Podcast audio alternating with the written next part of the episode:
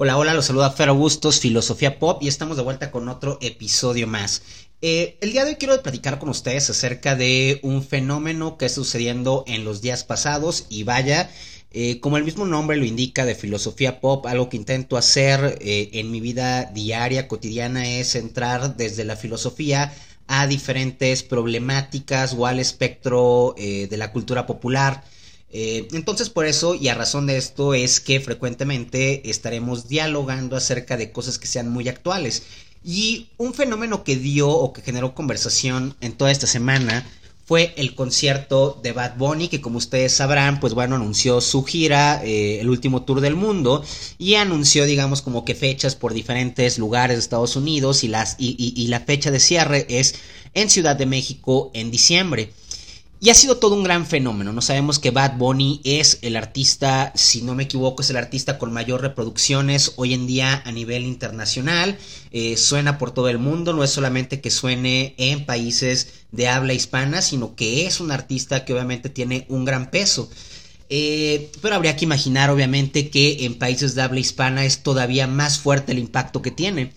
Y pues bueno, se liberaron los boletos eh, y ha sido, ha sido todo un caos porque mucha gente ha intentado comprar boletos y no ha podido debido a todas estas filas enormes virtuales que hay eh, pues en estas páginas como Ticketmaster. Eh, hay gente que en Monterrey que creo que los vendían, bueno, que había unos boletos que solamente se iban a vender, digamos, como que formándote. Y hubo gente que hizo filas enormes y no alcanzó boletos. Por ahí vi en TikTok, o mejor dicho, vi un, vi un TikTok eh, de un chico que de pronto dice que vendió su coche, un Suru, para poder comprar boletos para el concierto de Bad Bunny y obviamente no alcanzó boletos. Es toda una locura lo que se ha generado alrededor eh, de esta venta de boletos, que claro, también obviamente pues se acaban los boletos, pues porque hay eh, estos famosos llamados revendedores que compran de pronto como 10, 15 boletos y después los van a vender muchísimo más caros, ¿no? Pero bueno, en fin, la gente ha estado dialogando sobre esta...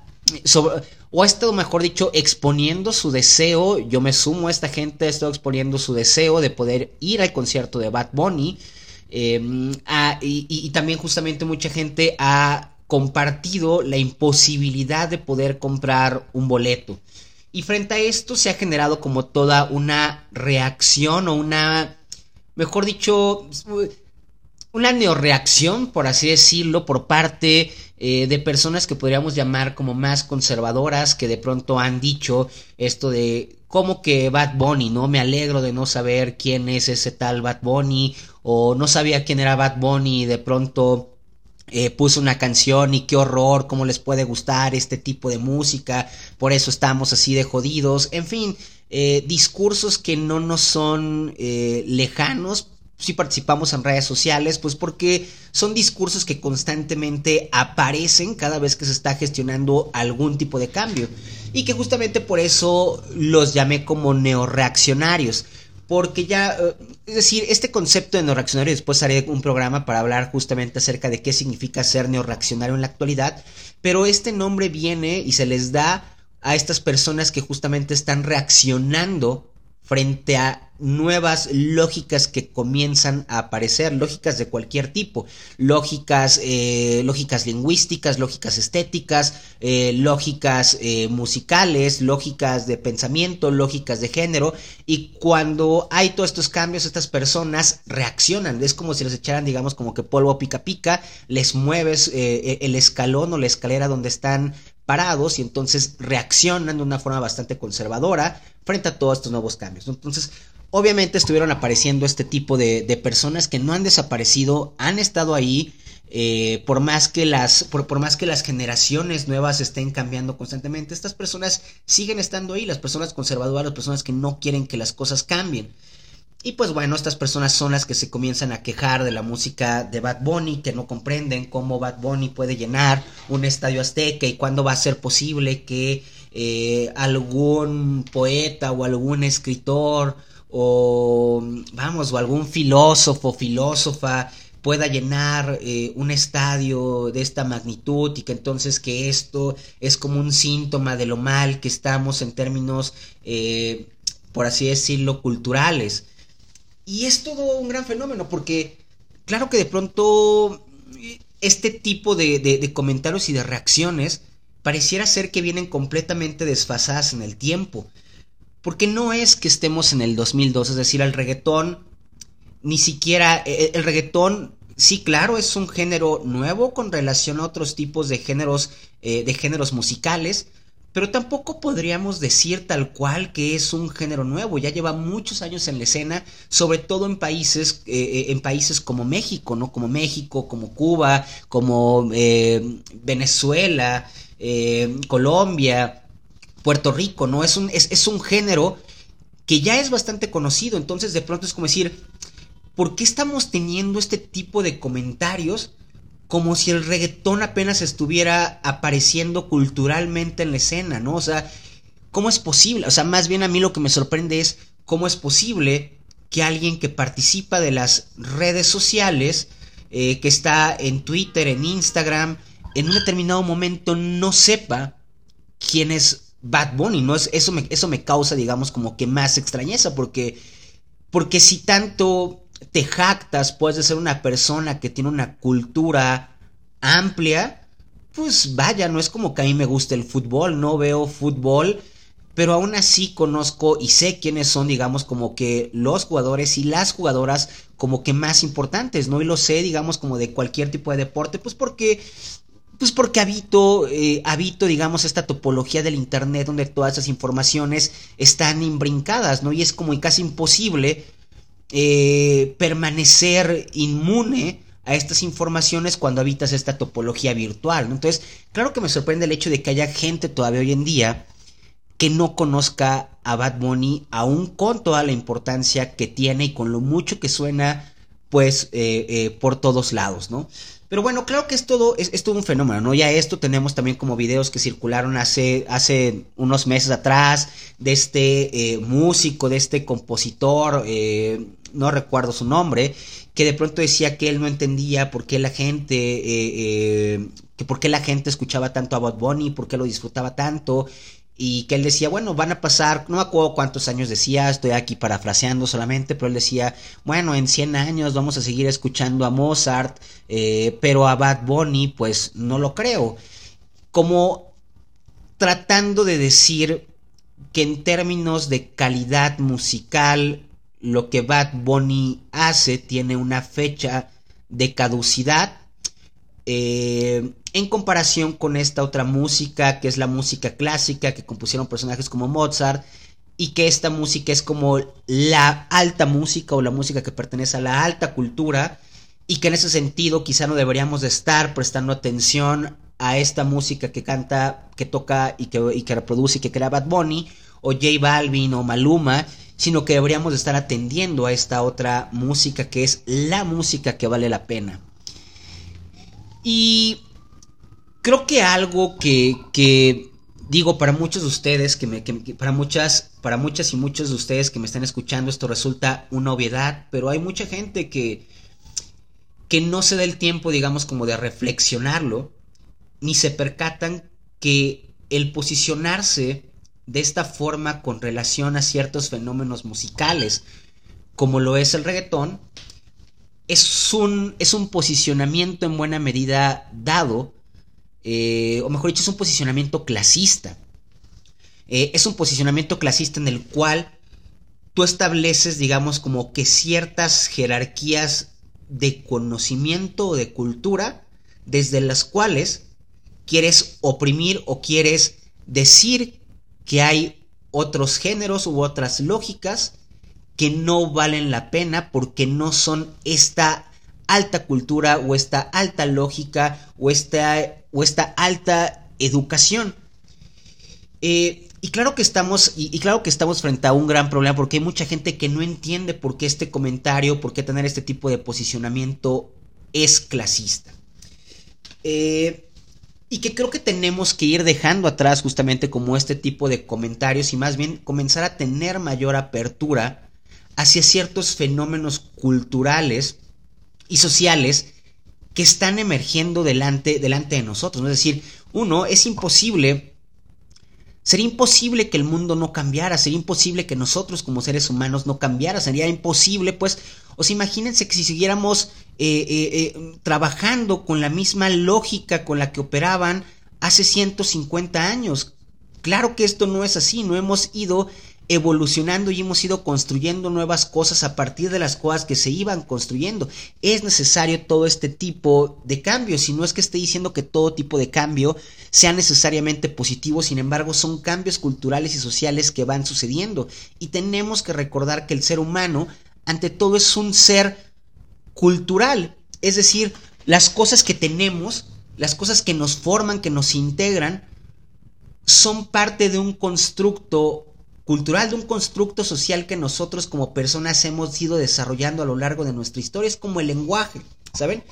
El lenguaje no es algo natural, el lenguaje no es algo dado por una divinidad que de pronto llegó y nos dijo, ten, ahí tienes el idioma español y estas son las reglas y son inamovibles. No, el lenguaje eh, lo creamos los seres humanos, comenzamos a crear eh, eh, primero digamos como que cierto, pues, empezamos a comunicarnos con ciertos ruidos, después desarrollamos palabras, en un primer momento estas palabras eran metáforas, estas metáforas se cristalizan en el tiempo y una vez que se cristalizan se vuelven conceptos, se vuelven monedas de uso común, eh, pero son conceptos que, que construimos nosotros los seres humanos, son constructos sociales. Y en la medida de que es un constructo social, no es que sean inamovibles, sino que justamente van a ser cambiantes.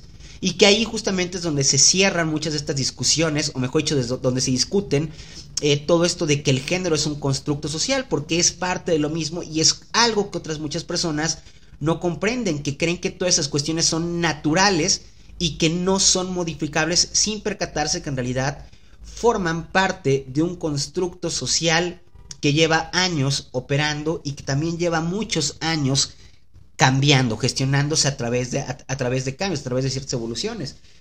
Y lo mismo pasaría, digamos, con la música.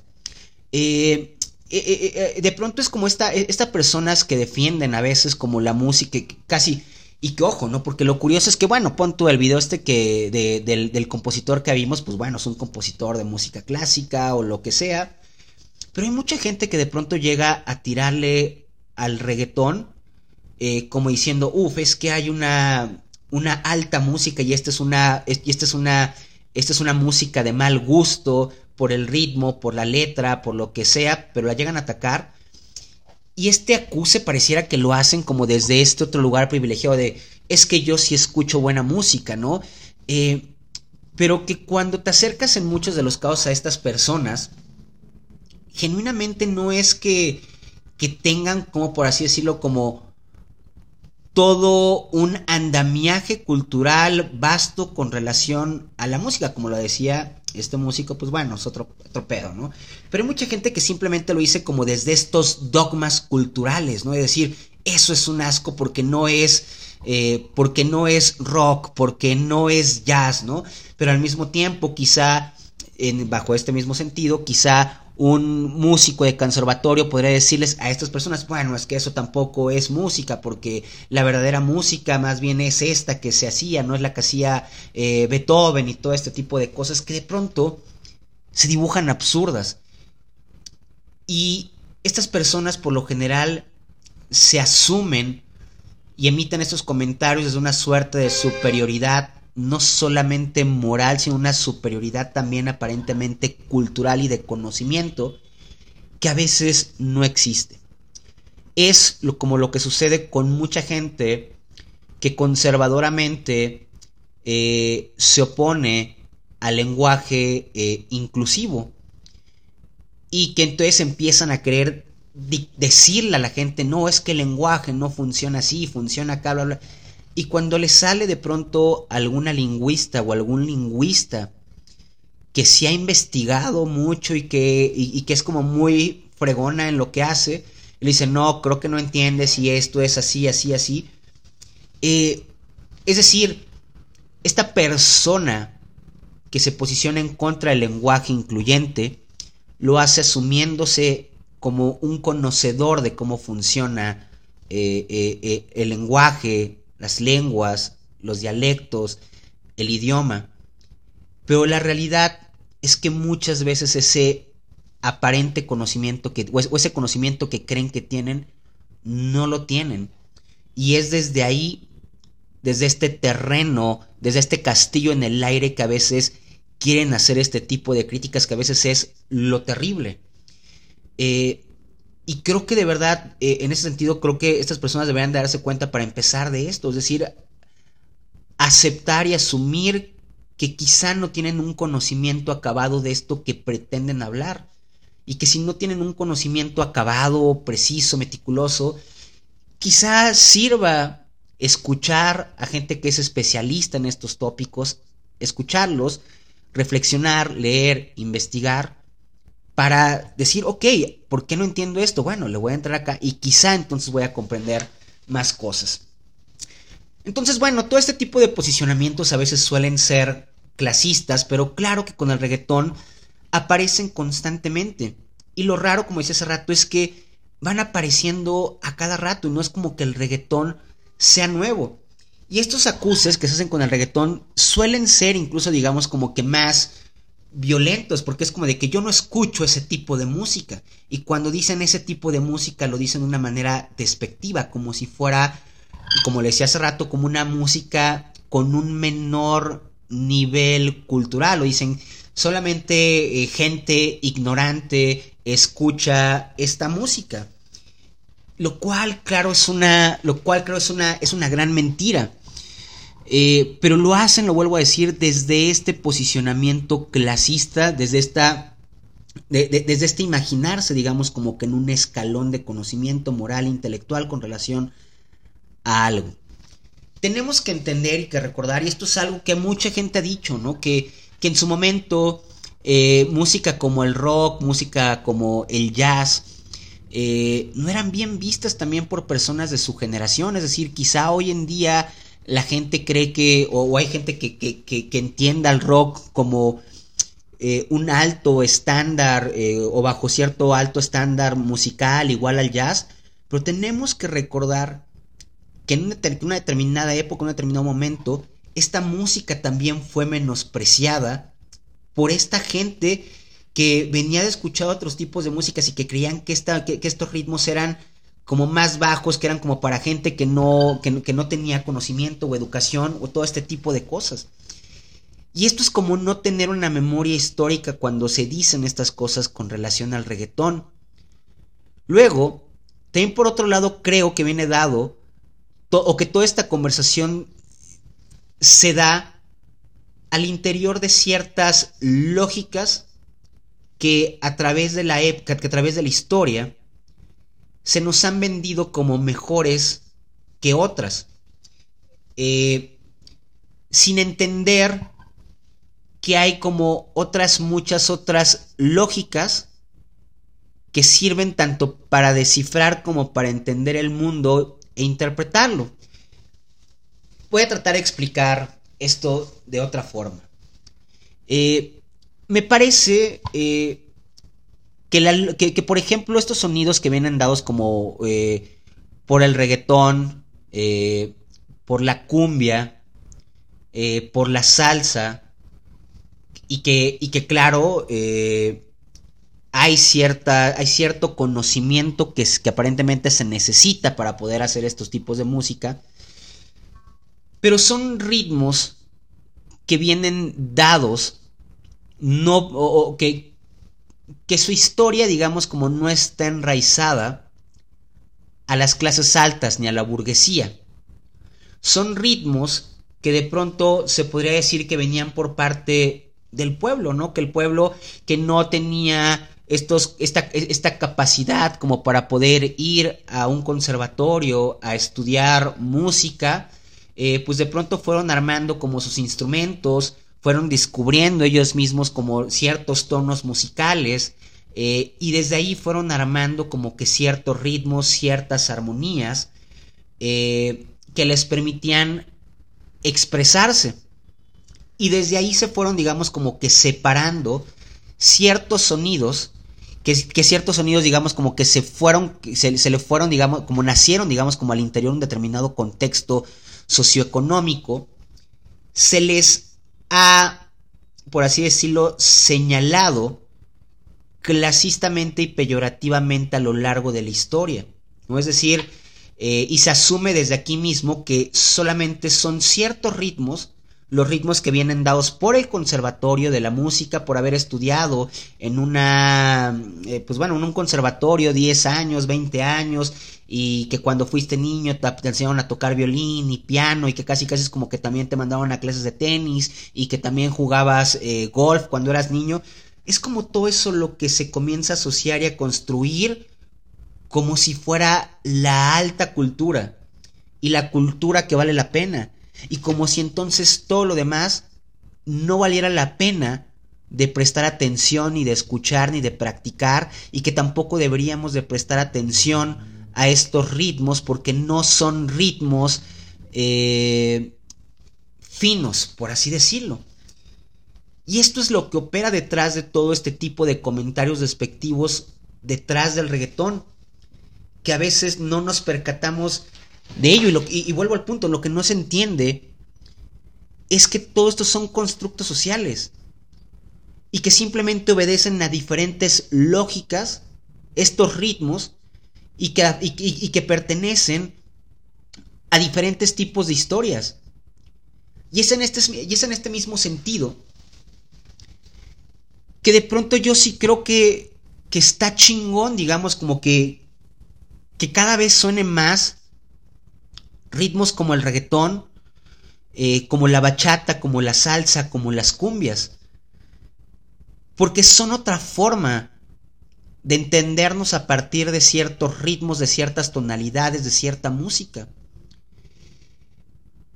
Es como decir, ¿por qué si podemos habitar el mundo con una pluralidad de ritmos ¿por qué creeríamos que solamente lo podemos hacer desde esta lógica tonal por así decirlo, dada eh, eh, por esta música de conservatorio, por esta música clásica, ¿no?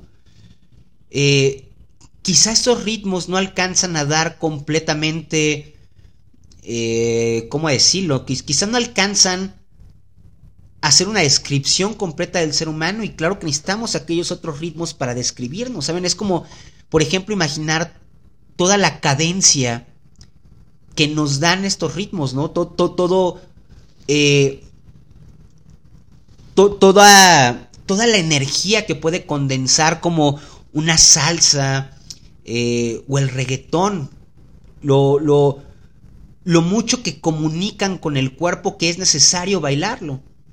O sea, que eso es una chingonería, ¿no? Como ciertos ritmos musicales que incluso hacen a tu cuerpo llevarlo a, mover, a querer bailar, a querer perrear, a querer dar, dar vueltas en la pista mientras baila salsa. Eso se me hace, digamos, como una chingonería porque también es como reivindicar y entender que hay ritmos, que hay ritmos otros y que hay ritmos otros que han estado opacados históricamente por todos estos por todas estas malformaciones que se han dado con relación a que hay alta cultura y baja cultura. El reggaetón, o sea, ¿cómo decirlo? La mayoría de la gente que habita este planeta no somos ricos, los que son ricos es una minoría. Eh, como por qué despreciar también todas estas otras tonalidades que también tienen a veces que ver con nuestra propia historia. Yo me acuerdo, y esto es algo eh, personal, perdón, estaba tomando café. Eh, yo tengo un tío, y un tío que se llama Juan, y cuando yo era niño él andaba mucho tocando son jarochos y de Jalapa, Veracruz, y él eh, tocaba la, el arpa, la jarana, tenía un grupo de son, de son, jarocho, y a mí me gustaba, pero era un momento cultural, digamos, difícil para el son jarocho que tuvo como, como que volvió a revivir hace unos, unos, hace unos años en Jalapa y en Veracruz. Eh, y ahorita es como que más apreciado. Pero cuando yo estaba en la secundaria, esto no tenía jale. Y por más que a mí me, que a mí me gustara, yo de pronto me sentía raro, como que escuchando son jarocho mientras mis amigos eh, escuchaban rock. Eh, y yo a veces lo pienso, o mejor dicho, cuando, cuando hablo del reggaetón a veces me acuerdo de esto, porque creo que de alguna forma en ese momento yo no tenía el soporte material, ni intelectual, ni cultural como para poder valorar mejor todo este son jarocho que a mí me llegaba por parte de mi tío y que de pronto decía, no, es que tengo que escuchar rock porque eh, eh, esto quién lo escucha, no me van a voltear a ver raro por escuchar eh, este tipo de música. Cuando en realidad lo que, lo que estaba de por medio es una identidad cultural con relación a estos ritmos que habitan, que nos habitan en el estado de Veracruz. Y yo hoy en día eh, vamos, escucho son jarocho y, siento pues como que se aviva mi, mi vera, veracrunesanidad, algo así por el estilo, no lo dije bien. Pero siento que se me aviva, ¿saben? Cuando escucho estos ritmos. Y creo que tiene que ver justamente con, con esto, con el hecho de aceptar que hay diferentes ritmos y que los ritmos también tienen que ver con identidades y que tienen que ver con historias. Y que de pronto el hecho de querer decir que esos ritmos simplemente eh, los escucha gente que no tiene educación es, híjole, eh, eh, estar, estar navegando el mundo y la historia y la vida con los ojos vendados y con los oídos tapados, ¿no? No percatarse de todos estos cambios que están sucediendo y de cómo cada vez estamos participando más y, el hecho de, de, participar y escuchar música de diferentes lugares no nos vuelve peores, en el mejor de los casos nos, vuelve mejores porque nos puede ayudar a entender, digamos, como que otro tipo de lógicas. Sin embargo, creo que estamos bien sometidos a toda esta, a toda esta clasificación de la alta cultura, ¿no? Que, por ejemplo, algo que, algo que a mí me asombra mucho de todo esto, y que es una idea que no tiene igual que ver con el reggaetón, pero que tiene que ver con la música en general, cuando pienso, por alguna razón, eh, eh, bueno, obviamente no es así como calvacio, pero es como si tú eres, si tú tienes un grupo, si eres un grupo de Estados Unidos, eh, o cantas en inglés, y pegas, te vuelves, o sea, pegas, digamos, como que internacionalmente, ¿no? en México, que estamos al lado de Estados Unidos, eh, siempre hemos escuchado música en inglés. Yo crecí escuchando música en inglés aun cuando no le entendía las letras y las guachaba, como se le dice. O sea, simplemente intentaba como eh, e, emular las palabras, pues porque no hablaba yo inglés siendo niño. Eh, crecimos escuchando ese tipo de música.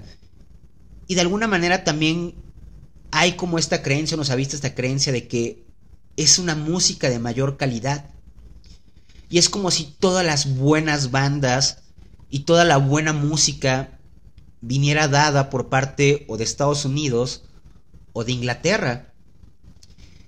Y de pronto a mí me parece una locura este tipo de lógicas, porque es como decir, ok, ok, de verdad no podemos comparar a ninguna banda de Latinoamérica con alguna de ellas, es decir, de verdad es tan descabellado, por ejemplo, comparar a a los Rolling Stones con Soda Stereo por, o sea, o sea, no, no, no, en, no, en, cuanto a quienes fueron más conocidos en el mundo, quienes vendieron más eh, conciertos, sino en términos musicales.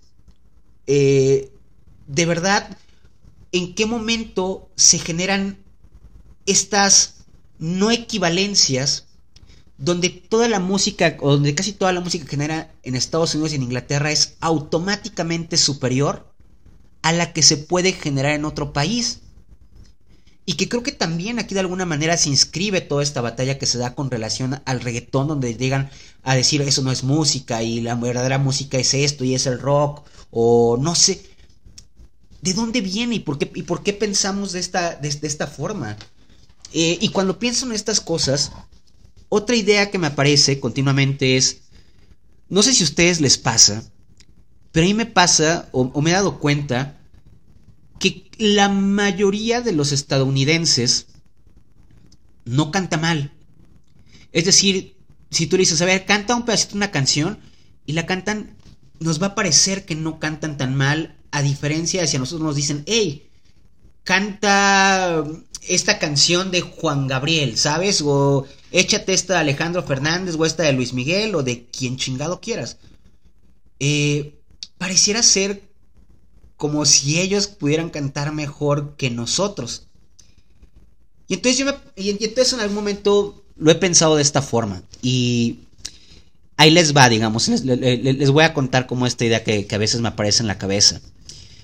Y que digo, no más bien es que, por ejemplo, eh, en Estados Unidos, su música va muy... Y obviamente esto lo digo con un gran desconocimiento musical, yo soy filósofo, nunca he estudiado música, entonces puedo decir alguna tontería, ¿no? Pero justamente para eso estoy acá, para entablar un diálogo y, si no, pues que me eduquen también en este aspecto. Pero de pronto pareciera, o, hay, algo que me hace pensar, eh, que a través de los años hemos, nos han educado, nos han domesticado a que son ciertos ritmos y ciertos tonos los correctos, los buenos, los armónicos. Y entonces es como si en Estados Unidos se hubiera, creado toda esta lógica donde de alguna manera sus acentos, sus tonos de hablar, la forma en la que se pronuncia este idioma, hace match con toda esta armonía musical donde no entra la nuestra. Y, regreso a mi pasado. Yo lo digo sobre todo volteando a ver, por ejemplo, al son jarocho. Jamás podría decir que un sonero canta eh, similar o que podría cantar la música de Frank Sinatra, por ejemplo.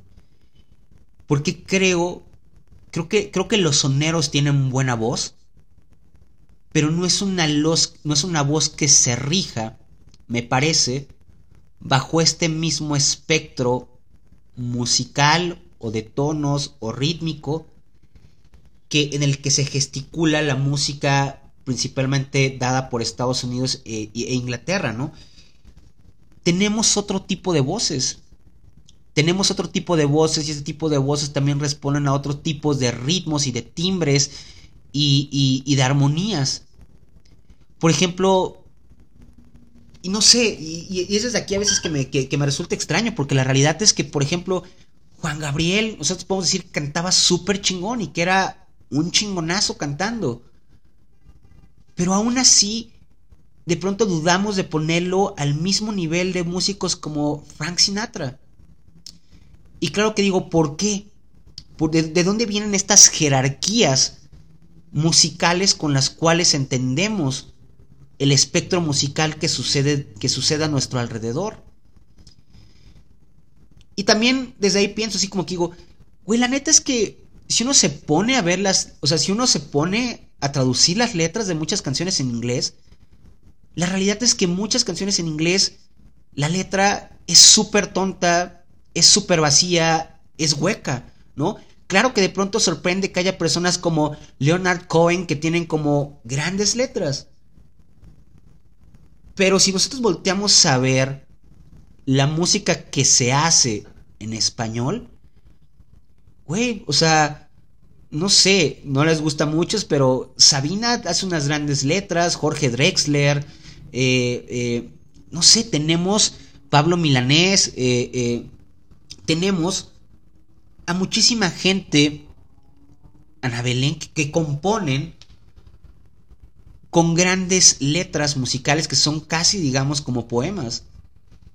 Y también a veces lo obviamos todo esto y decimos, no, es que aquella música es superior sin darnos cuenta de que en realidad hay una gran calidad musical eh, en español. Y creo que también hay una gran calidad musical con relación al reggaetón que tenemos que comenzar a aceptar y entender. Tenemos que dejar de querer medir toda la música bajo estos estándares y bajo estas lógicas conservadoras de la alta cultura y tenemos que entender que en realidad hay otras muchas lógicas con las cuales entender el mundo. Y una de esas es el reggaetón. Y claro, al reggaetón se le ha acusado mucho por las letras misóginas. Y también esto, o, por ciertos comentarios que están al interior de, las canciones que son como muy sexuales, misóginos, eh, o que pueden también ser violentos. Y esto, como decir, tampoco es nuevo y tampoco es una suerte apología, pero es, sino simplemente es como decir, ok, sí, es cierto, que, a veces tiene esto esas canciones. Pero la realidad es que estamos plagados de eso. No es decir, eh, siempre ponen de, ejemplo esta canción de, Soda Stereo, eh, donde dicen que puedo ser tu violador, pero tenemos Armando Manzanero, también hay muchas canciones, tenemos muchísimas canciones y literatura y películas que están atravesadas por todo este tipo de violencias. Y tendríamos que aceptarlo desde ahí, no solamente decir, ah, claro, es que aquel como es un, como es un sonido que viene eh, de las periferias, claro que debe de ser más violento. Y claro que es eh, eh, más misógino. Porque esto es una falacia, ¿no? no es que porque venga de la periferia tenga que estar, tenga, que tener esto, que solamente eso, pero ah, como yo la música que escucho, eh, bla, bla, bla. No, también están atravesadas por este tipo de lógicas que hay que irlas abandonando en todos los géneros. Y que creo que de alguna manera el reggaetón incluso lo ha podido hacer mejor que otros géneros y lo ha podido hacer mejor porque han comenzado a aparecer reggaetoneras, ¿no? Donde una de ellas es Ivy Queen, que, eh, que es una de los doce discípulos, que es la potra, la caballona, y que ella fue la que empezó a darle un chingo de poder eh, a la mujer al interior del reggaetón. Y ahí tenemos a Ivy Queen, a Tomasa del Real, eh, que también están, digamos, como pegándola duro, ¿no? Y, y, cada vez hay como mayor presencia femenina, pues, en, el reggaetón que están, digamos, también combatiendo contra estas cosas y que al mismo tiempo han ellas ayudado a que las cosas vayan cambiando y que se vayan reconfigurando. Y también, claro, la misma sociedad y también, claro, el reggaetón mismo, ¿no? Es decir, si nosotros pensamos en las primeras, en los primeros eh, eh, videos eh, de, de, reggaetón, ahorita se me fue, se me fue iba a decir un video en el cual, pero se me fue hasta el nombre de la canción y el nombre de, del grupo, que es este disco de los marcianos, eh, que de pronto van a robar como con un diamante una fiesta. Vamos, recordemos la estética que tenía el reggaetón antes. Eh, la estética del reggaetón era como una que venía también obviamente dada digamos como del barrio, pero también que jalaba mucho como de, eh, de toda esta escena que sucedía en Estados Unidos del hip hop. Y entonces salían, salían vestidos, digamos, como, como, con esta ropa fubu y siempre cantando que el barrio y cómo tener más dinero eh, y cómo ser aceptados como por la sociedad. Y eso ha cambiado, ¿no? Es decir, nosotros podemos voltear a ver hoy en día a Bad Bunny, a J Balvin, a Maluma, y ellos ya no te hablan de eso. O sea, ellos, o sea, como que ya no es una preocupación que el reggaetón tiene hoy en día. Ya no les interesa hablar, digamos, como de este todo este maleanteo, pues, o del barrio, sino que ya más bien están en otros, en otros tipos eh, de, de, de, temáticas, porque todo eso ya quedó superado también en buena medida por toda la validación que ha tenido el reggaetón culturalmente y que claro, esto habría que decirlo, habría que aceptarlo también, hay que ponerlo en discusión, en buena medida el éxito que ha tenido el reggaetón se debe a cierta validación que la industria de Estados Unidos le ha dado a este género, y que quizás sin esta suerte de validación, el reggaetón no tendría la fuerza que tiene hoy en día. Pero que lo vuelvo a decir, pareciera ser que siempre estamos sujetos a estas lógicas de nuestro país, eh, de nuestro país vecino, que es el único que es capaz de validar cuando un género puede ir o no puede ir, o cuando se puede ser considerado músico, puede ser candidato a tener algún premio o no, y si no tiene un premio, entonces no es una buena música. Eh, el reggaetón ha sido validado por, pues, a final de cuentas, por toda esta industria que es Estados Unidos. Y también, claro, no es casualidad que los principales representantes del reggaetón a nivel internacional sean personas blancas eh, eh, sean personas blancas como J Balvin o como o, como o como Bad Bunny. Tenemos que aceptar también esto. Eh, ¿Por qué no fue, por qué no Tego Calderón? ¿Me entienden? Una persona como Tego Calderón. Son cosas que deberíamos de, también, claro, de cuestionarnos con relación al género. A mí me encanta, pues yo soy, como les dije hace rato, yo soy de Veracruz. Eh, el reggaetón entra a México principalmente por Veracruz. Eh, era, si no me recuerdo, un lugar que se llamaba Trapecio Bar. Bar. y en este lugar era donde principalmente se, se, se, se presentaban, digamos, como los reggaetoneros en, Veracruz o en México, por así decirlo. Y cada año se seleccionaba la canción que iba a ser importante en el carnaval de Veracruz y que era una canción generalmente de reggaetón. Es decir, yo sí crecí escuchando reggaetón porque además, pues bueno, no es como que eh, vengo también a final de cuentas como de la periferia.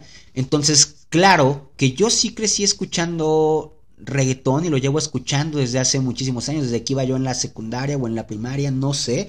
Yo sí tuve, digamos, como tenía el cassette del general, me acuerdo que lo llegué a tener.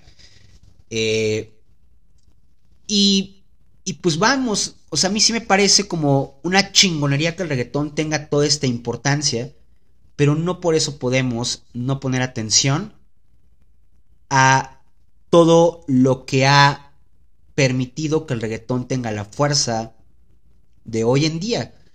Que estaba viendo hace rato eh, un video de Jay-Z eh, como hablando de que se van a presentar eh, todos estos grandes hipoperos en el Super Bowl y que decía, güey, ¿por qué tardó tanto tiempo en pasar esto? Y de pronto lo vi y dije, wow, está cabrón porque, vamos, hace dos años le dieron el escenario a J Balvin eh, a J Balvin y a Bad Bunny que cantaron reggaetón, digo, estaban ahí con J Lowe, eh, y entonces era como obviamente la ola latina, pero cantaron reggaetón.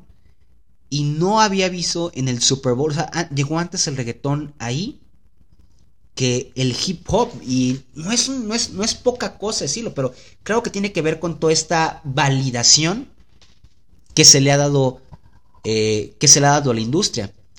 Algo que a mí me gusta muchísimo del reggaetón, y ya voy a empezar a cortar porque yo quería hacer estos podcasts de media hora y ya llevo 42 minutos. Algo que me encanta es el poder que tiene el español. Hace rato yo les decía que yo crecí, bueno, que muchos crecimos escuchando música en inglés y que yo simplemente como que la guachaguachaba porque no entendía lo que significaban las letras ni las palabras, ¿no? Y algo chingón es que de alguna manera el reggaetón ha dotado de poder al español en términos internacionales y me gusta un chingo ver a gente de diferentes nacionalidades intentando hablar español, intentando cantar en español las letras eh, de estas canciones. Es, algo que me gusta, porque a final de cuentas creo que debería de haber un cambio, deberíamos de comenzar a pujar por un cambio donde el español comience quizás a ser un poco más importante, no nada más el español, sino a darle más importancia pues a otros idiomas, porque de pronto es como, hey, si quiero ser, si quiero que me conozcan, tengo que escribir en inglés, si quiero que me conozcan, tengo que cantar en inglés, si quiero, todo lo tienes que hacer en inglés, pareciera ser, ¿no? Y de pronto es como, ¿por qué? ¿No? O sea, ¿por qué no puedo de pronto darme a conocer o por qué no puedo llegar hasta lo alto de mi profesión si no lo hago en inglés? Y a veces es como un poco injusto, entonces a mí sí me da gusto que, por ejemplo, personas como... Eh, como Benito, como Bad Bunny, eh, estén triunfando hablando español y que, vayan a entrevistas y que hablan en español, porque Bad Bunny no habla bien inglés y entonces a veces le preguntan y él, y que se me hace también como todo un gran tema que le llegan a preguntar cosas en inglés, cuando eh, en otros países como México no pasa eso, ¿no? Si en México, si a México viene, no sé, eh, no sé, Kanye pues le vamos a hablar en inglés ¿no? O Taylor Swift, le vamos a hablar en inglés, no le vamos a hablar en español. Pues porque no es obligación saber español. Sin embargo, Bad Bunny va a Estados Unidos y le hablan en inglés, no le hablan en español. Y Bad Bunny responde en español porque no habla bien inglés. Y a mí eso me hace una chunería. Y me gusta pues que hablen de cosas también que son como más latinas, ¿no? que independientemente de si les gusta el Canelo o no, me gusta, por ejemplo, que nombren al Canelo en, en, sus canciones. Eh, a Héctor Lavoe, ¿no? O sea, me gusta que hagan todo este tipo de, de, referencias eh, hacia lo latino desde estas canciones que están habladas en español, que están cantadas en español. Eh, en fin, creo que no estoy concluyendo nada. Eh, a veces tengo muchas ideas en la cabeza y por eso justamente es que no las estructuro todas tan puntualmente y que como les dije hace rato yo quería simplemente que esto fuera de media hora y terminó siendo de cuarenta y tantos minutos. Pero pues bueno, ya lo voy a cortar. Obviamente podría seguir hablando, pero eh, tampoco quiero aburrirlos a ustedes, que me están escuchando, no sé dónde me están escuchando, pero no quiero pasarme con mucho tiempo, ¿no? Entonces, pues bueno, eh, creo que esto da pie, digamos, como que en algún otro momento podamos hablar de nueva cuenta sobre el reggaetón, sobre la música. Espero que alguna de las muchas cosas que dije les sean de utilidad para pensar algo, para hacer alguna pregunta, para reflexionar. Al principio eh, estuve como con algunas ideas por ahí enredadas, después se desenredaron, pero pues bueno. En fin, pues bueno, con esto me estoy despidiendo de ustedes. Eh, la próxima semana eh, nos vemos por acá en otro episodio más de Filosofía Pop.